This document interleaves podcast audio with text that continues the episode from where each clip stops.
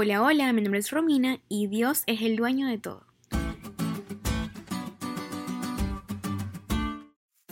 Salmo 50 del 10 al 11 dice así, Pues todos los animales del bosque son míos, y soy dueño del ganado de mil colinas.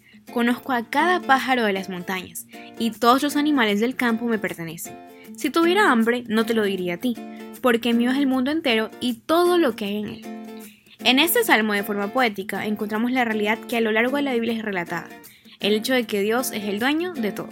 Ahora Dios, como dueño y creador de todo, no tiene como objetivo tener muchas cosas y acumularlas. Sabemos que su carácter está fundamentado en amor siendo amor. Y en esta realidad entendemos que el amor no busca un bien propio, sino que naturalmente está trabajando en conjunto con el servicio, de darse, de negarse uno mismo en favor de las otras personas.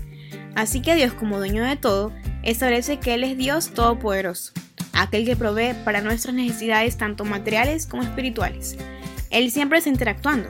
Y parte de nuestra experiencia con Dios, como hijos de Dios, es reconocer este hecho.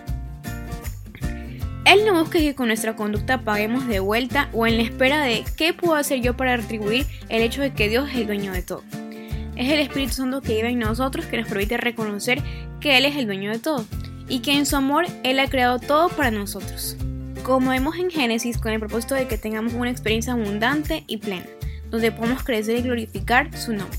De la misma forma, hoy podemos reconocer que Dios es el dueño de todo, entendiendo que nunca vamos a poder retribuir y devolverle todo lo que Él ha hecho por nosotros, sino que podemos aprender a ser gratos porque Él provee para ti y para mí en cada momento. ¿Te diste cuenta de lo que estuvo la lección? No te olvides de estudiar y compartir este podcast con todos tus amigos. Es todo por hoy, pero mañana tendremos otra oportunidad de estudiar juntos.